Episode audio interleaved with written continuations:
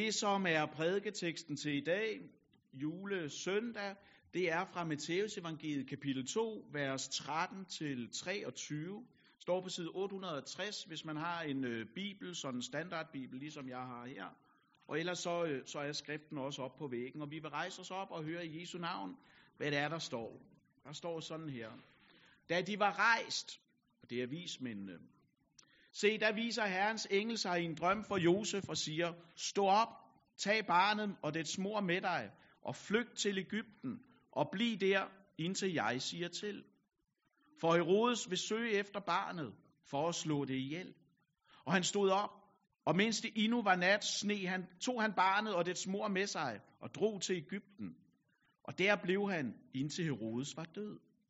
For at det skulle opfyldes, som Herren havde talt ved profeten, der siger, fra Ægypten kaldte jeg min søn. Da Herodes nu indså, at han var blevet narret af de vise mænd, blev han rasende. Og i Bethlehem og hele dets omegn lod han alle drenge på to år og derunder myrde, ud fra den tid, han havde fået opgivet af de vise mænd. Der opfyldtes det, som er talt ved profeten Jeremias, der siger, i Rama høres gråd, hør råb, gråd og megen klage. Rakel græder over sine børn. Hun vil ikke lade sig trøste, for de er ikke mere. Da Herodes var død, se, der viser Herrens engel sig i en drøm for Josef i Ægypten og siger, Stå op og tag barnet og dets mor med dig, og drag til Israels land. Fordi der stræbte barnet efter livet af døde. Og han stod op, tog barnet og dets mor med sig og kom til Israels land. Da han hørte, at Archelaus var blevet konge i Judæa efter sin far Herodes, turde han ikke tage dertil. Men han fik i drømme en åbenbaring om at rejse til Galilea, og der bosatte han sig i en by, der hedder Nazareth, for at det skulle opfyldes, som det er talt ved profeterne, at han skulle kaldes Nazaræer. Det er Guds ord. Amen. Værsgo og sidde ned. Lad os fortsætte med at bede sammen.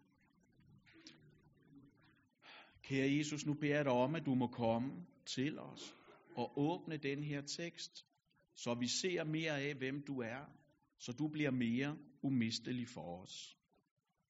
Amen. Se, øh, nu ved jeg ikke, hvordan I som sidder her har det med gavekort. I ved, de her kort, som jo ikke fylder meget under juletræet, men kan give enormt stor glæde. Fordi det giver en muligheden for rent faktisk at købe det, som man har ønsket sig. I den farve, størrelse eller mærke, som man nu har brug for. Og det betyder jo, at hvert år så bliver der brugt millioner af kroner også i Danmark på at betale for gavekort, og så giver man dem til en gave. Jeg ved godt, det er ikke kun en juleting, men de har alligevel en, de piker her, tror jeg, under jul, ikke også?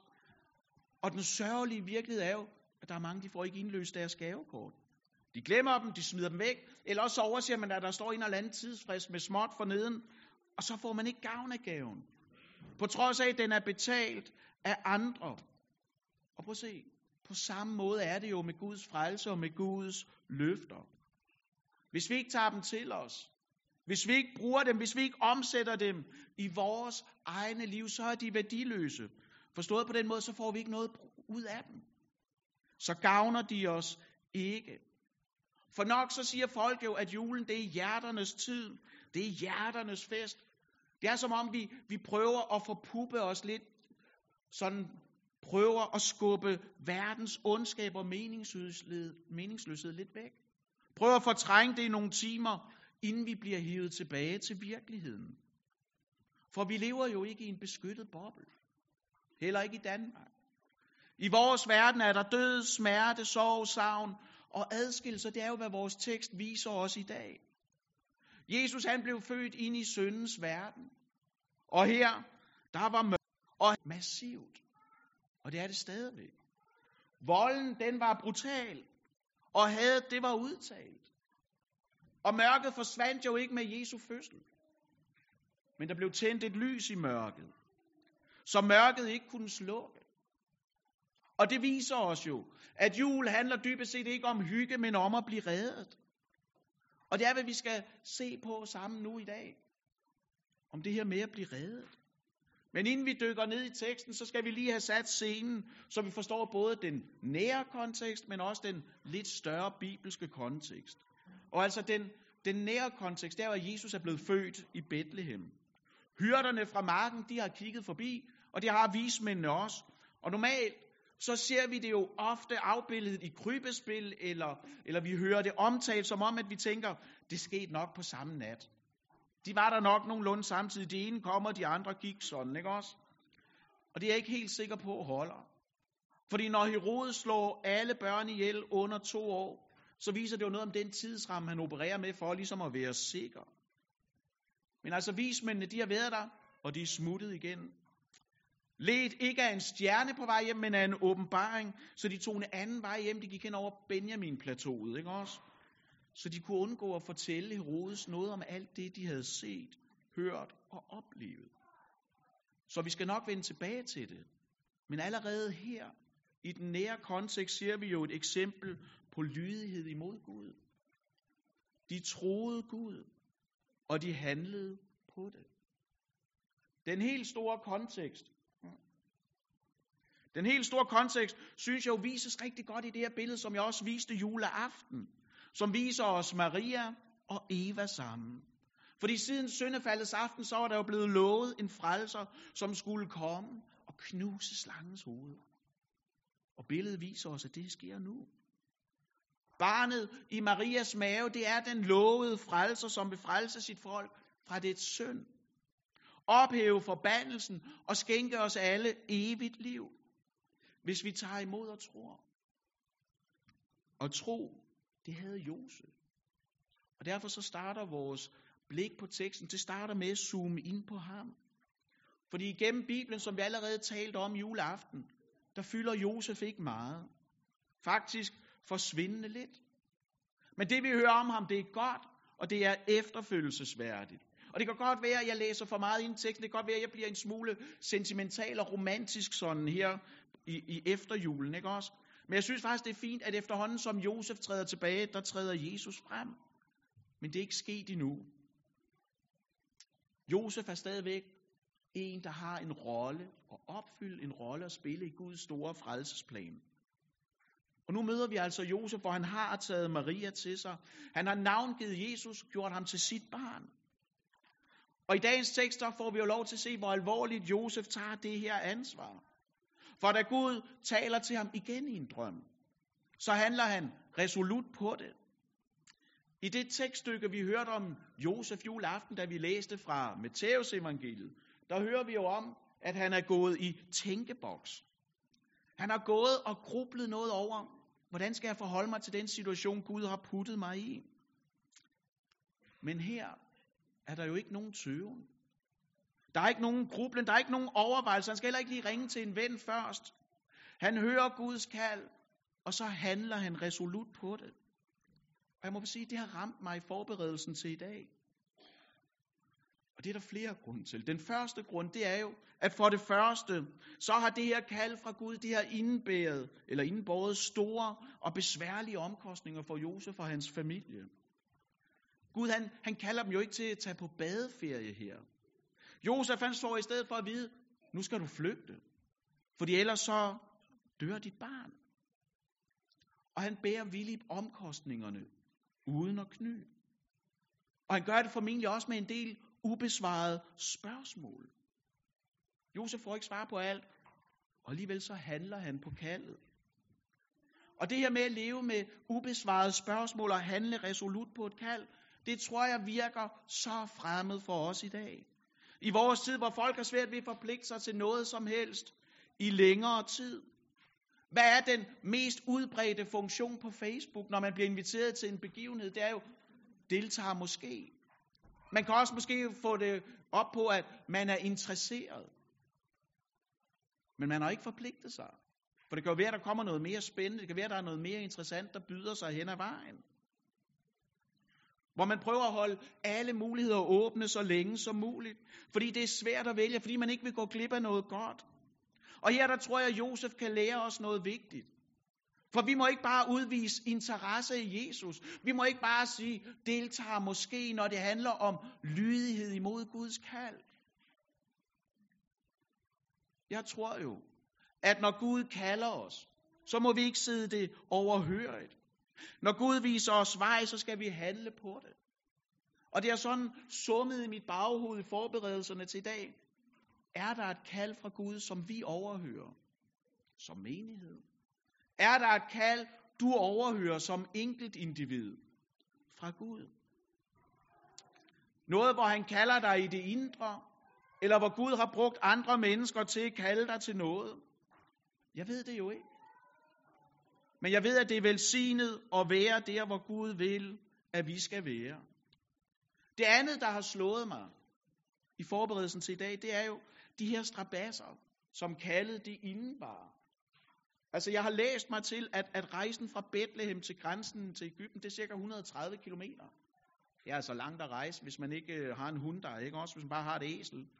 Og derfra har de så formentlig gået yderligere 320 km til Alexandria, hvor der var et kæmpe stort jødisk samfund på det her tid. Formentlig omkring en million mennesker regner man med, hvor de har levet af de her gaver, som de fik fra de vise mænd. Og jeg tror, det lærer os noget om, at kaldet fra Gud, det kan også indimellem være tungt. Det er omkostningsfuldt. Og det er også til tider besværligt. At tjene Gud, det gør vi ikke altid kun i solskin. Det sker også i modvind, og det sker også med omkostninger, som vi skal bære og betale. Hvis vi skal sætte det med at tjene Gud på kortformel, så tror jeg jo, det er lang lydighed i den samme retning.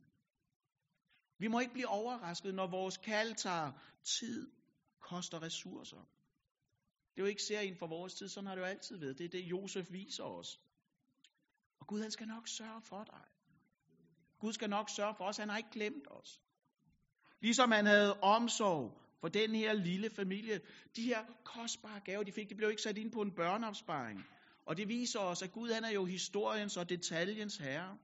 Guds omsorg for os, den har aldrig holdt op. Og den slutter aldrig. Og så er der også noget i Guds ledelse her, Josef, som giver en ansøgning af lydighed. Det betyder ikke, at vi, giver os, at vi får en motorvej at tjene på. Nogle gange så tror jeg faktisk, at vi møder det her skilt. At Gud leder ofte sit folk af omveje. For at vi skal lære at stole på ham. For at vi skal tjene ham i lydighed. Blive afhængige af ham. For nogle år siden, der var jeg til, øh, der var med på en KFS-lejr. En påskelejr. Og på den påskelejr, der var der en særlig anledning, som gjorde, at mit hjerte svulmede, og altså stoltheden var enorm sådan, ikke også? Fordi der var nemlig forbønshandling for Søren og Solvej Eriksen, der skulle rejse til Grønland. Ham, som vi også beder for i vores menighedsbøn her. Og det, de fortalte den her aften ude på KFS-lejren, påskelejren, det var, at det kald, de stod over for nu, den udsendelse, de var til at skulle begynde på, det var en vej, der havde taget 25 år.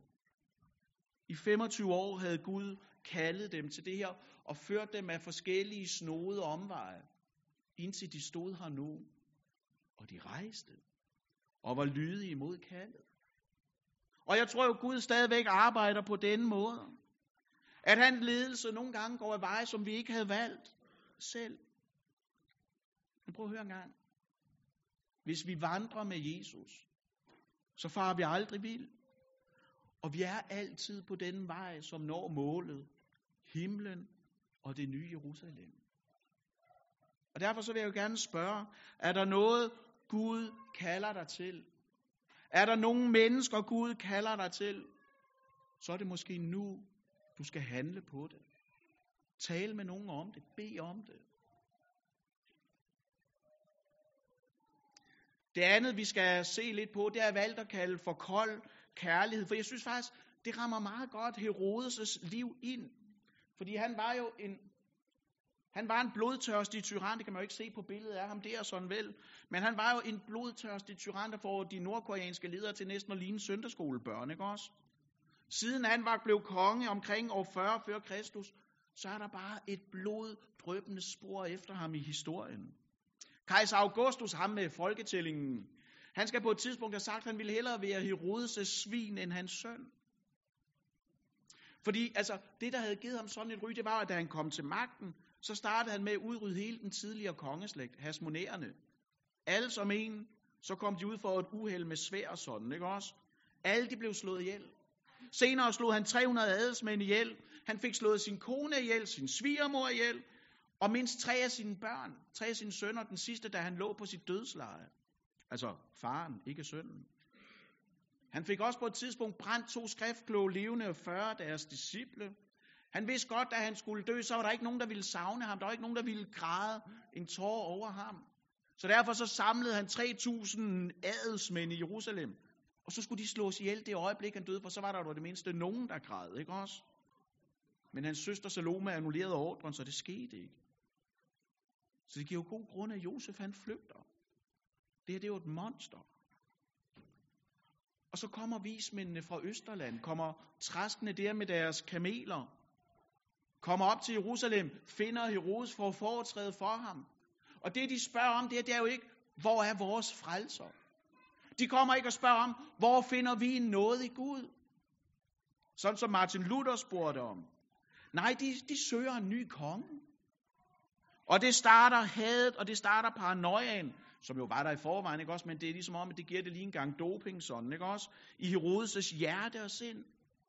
Som en understregning af, at der er ikke nogen, der forholder sig neutralt til Jesus. Igennem hele hans liv og virke, og vel også op til i dag, så vækker Jesus stærke følelser. Enten så møder man ham med tilbedelse, eller også så lægger du afstand til ham. Så hader du ham. For der er ikke nogen plads i midten. Enten så er du med, eller også så er du imod, som han selv sagde. Fordi han hævdede at være Gud selv. Og hvis det er sandt, hvis Jesus er Gud selv, så skylder vi ham jo både tilbedelse og lydighed. Og Herodes, han valgte hadet. Han, han overgav sig totalt til det. Og derfor så får han slået alle drengebørn ihjel, som er under to år. Og jeg læste mig til, at hvis man ser på byens størrelse dengang, så er det formentlig drejet sig om et sted mellem 20 til 30 børn, der døde på den måde. Det er jo en barsk beretning. Vi kan mærke, hvordan nakkehårene rejser sig på os, fordi det er så frygteligt, det er så forfærdeligt. Det er så brutalt, at soldaterne slår de her børn ihjel, som er uskyldige. Vi tænker, det er barbarisk, og vi kan nemt forfalde til det, som C.S. Lewis har kaldt for kronologisk snopperi, hvor vi glæder os over, at vi er kommet videre end dengang. At vi ikke er så usiviliserede, at vi ikke er så barbariske, at vi ikke er så onde, at vi ikke er så koldblodede, som de var dengang. At vi er blevet langt mere humane, vi er blevet langt mere civiliserede.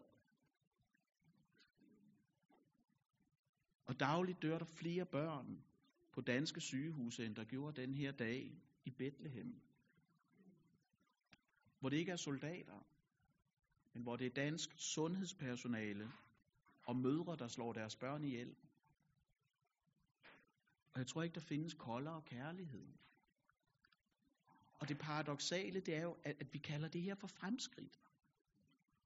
Man taler i, i udviklingsbistand om, at noget af det, Danmark skal være med til, det er jo at fremme reproduktiv sundhed. Og, og her vil jeg jo bare gerne have lov at sige følgende, ikke også? Abort er jo ikke et spørgsmål om sundhed, for barn er ikke en sygdom. Men der er katastrofer, som sniger sig så langsomt ind på os, at vi glemmer at reagere på dem. Og det må jo ikke ske her. Vi må ikke vende os til som kristen folk, at der er mennesker, der dør, fordi de er i vejen, fordi de koster for meget, fordi de tager for meget af vores tid. Og derfor er det jo også, at vi beder for vores, i vores menighedsbøn, der beder vi for de ufødte børn og deres forældre, at de må vente livet. For livet det er jo værdifuldt fra undfangelsen af. Og derfor så kæmper vi imod abort. Det er en kamp, som vi umiddelbart ikke ser ud til at have nogen som helst jordisk chance for at vinde. Vi skal jo ikke afholde os fra at kæmpe for det, som vi mener er sandt. Og jeg har tænkt over, at, at, at her er jeg nødt til at sige noget, som jeg ikke altid tror, vi får sagt højt nok, selvom vi egentlig altid har ment det.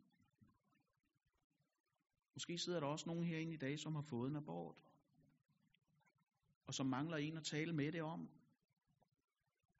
Og derfor vil jeg jo gerne sige, du skal ikke kæmpe med det alene. Nåden gælder jo også her. Jeg tror, det er et af de sidste tabuer efterhånden, som vi har i vores kredse. Vi er blevet bedre, men ikke gode nok til at tale om spontane aborter og den sorg, som, som det medfører. Men her i kirken ved Søerne vil vi jo gerne være et fællesskab, hvor det er ok ikke at være ok. Hvor det er ok ikke at have styr på alt. Fordi nåden sikrer der også er tilgivelse her. Så hvis der er nogen af jer, der har brug for at snakke, så kom. Der er ikke nogen fordømmelse. Døren er altid åben. Og tilgivelsen, den er opnåelig. Og det ved vi, fordi at Matthæus, han citerer fra Jeremias 31. Måske har I læst det som en del af forberedelsen til i dag, fordi jeg bad jer om det i mit forberedelsespapir, ikke også? Starten af det her kapitel, det handler om den dag, da Nordriget faldt, hvor folket det blev ført væk til Babylon. Og da krigen var over, der samlede man jo folket i ramme. Det blev sådan et trafikknudepunkt. Og derfra så sendte man dem så videre ud i Babylon. Forældre blev skilt fra børn. Børn blev skilt fra søskende. Familier blev splittet op. Sendt til forskellige dele af Babylon, så man aldrig så hinanden igen. Så det var adskillelsens sted. Et sted, hvor der var mange tårer. Splittede dem for altid. Rakel, som var Jakobs kone, patriarkens kone, døde, da hun i barselsengen fødte Benjamin. Og hun blev begravet, begravet i Bethlehem. Hun døde, da hun gav liv. Og derfor så blev hun tit omtalt som Mater Dolorosa, den, den sørgende mor. Og evangelisten ser mødrenes tårer i Bethlehem som klimakset på folkets tårer. Men prøv at høre, kapitel 31 slutter jo ikke i mål. For Jeremia slutter af med en profeti fyldt med håb. Hvor Gud forsikrer dem om, at han har ikke glemt dem. De skal være hans folk. Og Jesus skulle, som vi hørte, juleaften frelse sit folk fra deres synder. Så midt i sorgen, der laver Gud en ny pagt med dem og lover, at en dag, så skal folket være der, hvor Gud selv vil tørre en hver tårer af deres øjne. Fordi med Jesu komme, der er vores eksil forbi. Han vil føre os ud i frihed. Til det sted, hvor syndens haven ikke længere skal plage eller martre os. For hvad er det, der sker tre gange i den her tekst, som er vores til i dag? Der skriver han jo, at det skulle opfyldes, eller en variant heraf. Fordi han vil vise os læsere sammenhæng imellem Gamle Testamente og Nyt Testamente. At der hele vejen igennem kun har været én frelsesplan, og kun én frelser, nemlig Jesus. Og derfor er det, at vi fejrer jul. Fordi Jesu fødsel garanterer os, at Gud vil holde alle sine løfter. I Gamle Testamente, der var Guds nåde at føre folket ud af slaveriet i Ægypten. Og som I kan huske i påsken, der, skulle de, der hørte vi om, hvordan de skulle fortælle hinanden det igen og igen, for ikke at glemme Guds frelse, for ikke at glemme Herrens velgærninger. For det, der skete den allerførste påske, skulle jo vise hen imod det offer, som en dag for altid skulle stille Guds fred og zone hele verdens synd. Så Jesus han opfylder Gamle Testamentet ved at lave et nyt eksodus. Ved at ende eksilet og ved at elske sine fjender. For udfrielsen af Ægypten, det er jo en profeti, der peger fremad. Når Matthæus citerer Hoseas 11, så handler det om dengang Gud fik folket ud af Ægypten, og evangelisten ser, at det er opfyldt i Jesus. For nu vil han fri os ud af mørkets magt, nu vil han flytte os over i sin elskede søns rige. Så der, hvor patriarken så Bethlehem som dødens og sorgens sted, ser vi det i dag som det sted, hvor Jesus han blev født, og vores befrielse startede. Og da de så kommer tilbage til Israel, efter Herodes han er død, så hører vi endnu en gang om, at planerne bliver ændret. For nu var Archelaus jo kommet til magten efter sin far, og han var virkelig lige så råden som ham. Så de bosatte sig langt væk fra ham. Og vi kan spekulere på, hvorfor er det så vigtigt, at Matthæus vil vide, at han bosatte sig i Nazareth. Vi ved jo fra Johannes evangeliet, at der var masser af materiale at vælge imellem, da evangelierne de skulle nedskrives. Så hvorfor er det vigtigt for os, at vi ved, hvor det er, Jesus voksede op? Dels så viser det os jo, at skrifterne skulle opfyldes. Men der er bare lige et problem. Fordi hvis I har set efter i fodnoterne til vers 23, sådan som jeg bad jer om i forberedelsespapiret, så er der ikke nogen henvisning til Gamle Testamentet. For Nazareth er slet ikke nævnt i Gamle Testamentet. så hvad er det, vi skal vide her? Hvad siger det til os, at Jesus han bliver kaldt en, en Nazareer? Formentlig så har byen fået sit navn efter Esajas kapitel 11, vers 1. Den er blevet grundlagt af folk, der vendte hjem fra eksilet, og så gav de byen et messiansk navn. Nesar, og nu må Louise, hun kan sikkert meget mere hebraisk, end jeg kan, sådan ikke også? Altså, det betyder kvist. Og Matthæus har vist os gennem de første to kapitler af sit evangelium, at Jesus er den, der kommer fra Davids slægt. Han kommer fra Davids by. At Jesus, han er kvisten, den, den kvist, der skyder. Han er Davids søn, og det er en understregning af, at Gud bruger det svage og det ondselige. For hvad var Nazareth på Jesu tid? Det var en flække, fyldt med hedninge og barbarer. Det var yderpunktet og lavpunktet i Israels rådne banan, hvis I ellers har hørt om, hvad en rådden banan det er sådan, ikke også? Det er dybest set hele Vestjylland jo, ikke også? Og så Lolland. Jamen det er det jo i Danmark, det er noget weekendavisen har fundet på, det bliver kaldt den rådne banan. Så hvad var, hvad var Nazareth? Det var datidens nakskov, ikke også? Det var et sted, man så ned på, og man nægtede at tro på, at noget godt overhovedet kunne komme fra det. Prøv at tænke på, på Philip og Nathaniel. Kan noget godt komme fra Nazareth underforstået? Det kan det jo ikke. Der kommer heller ikke noget godt fra Nakskov, vel? Og, og vi kender det jo også fra os selv i dag. I dag, der laver vi jo også en social rangorden i samfundet, og den trend er vi jo ikke undtaget fra. Det er finere at bo i Hellerup, end det er at bo i Nakskov.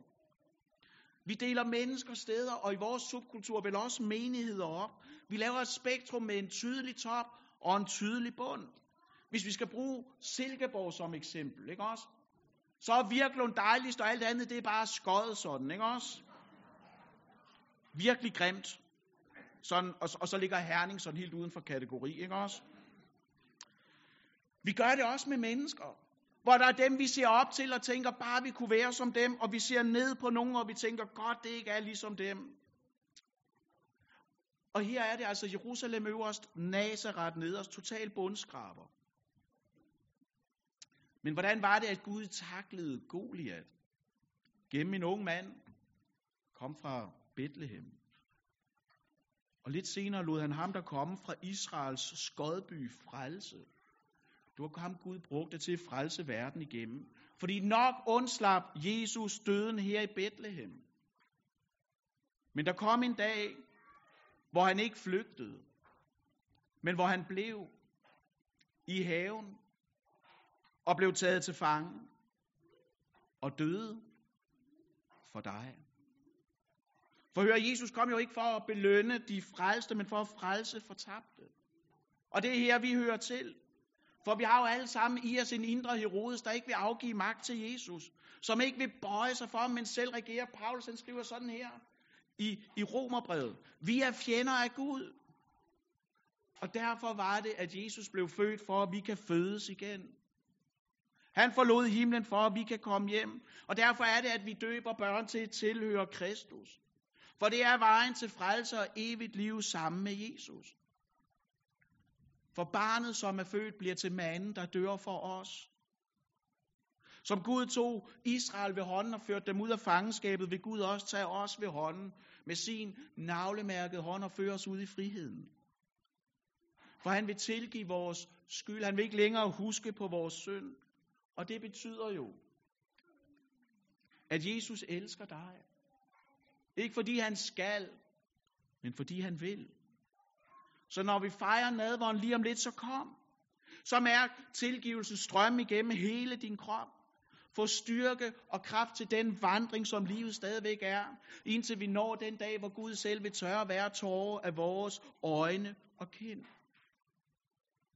Måske mange af jer har været på genbrugspladsen allerede, eller mange af jer skal på genbrugspladsen inden længe, fordi når man har fejret jul, så har man jo også et bjerg af skrald.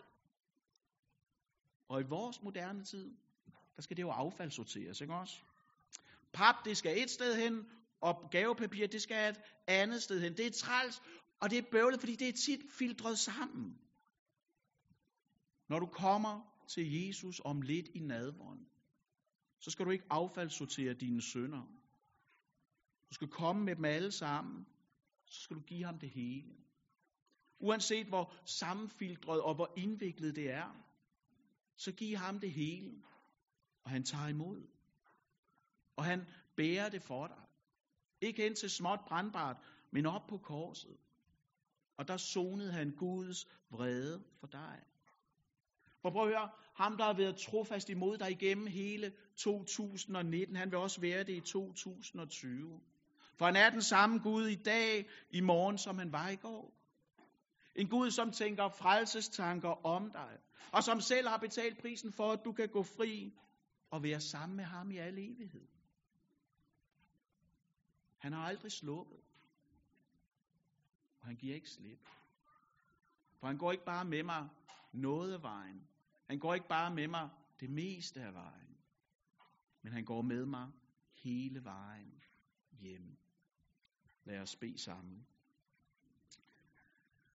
Kære Gud og far i himlen, jeg beder dig sådan om, at du må stille dig foran hver enkelt af os, der er her, så vi ikke kan komme udenom dig. Så vi ikke går herfra uden din tilgivelse. Så vi går herfra med et sind og et hjerte, der ønsker at tjene dig, uanset hvor det er og hvem det er, vi skal tjene. Amen.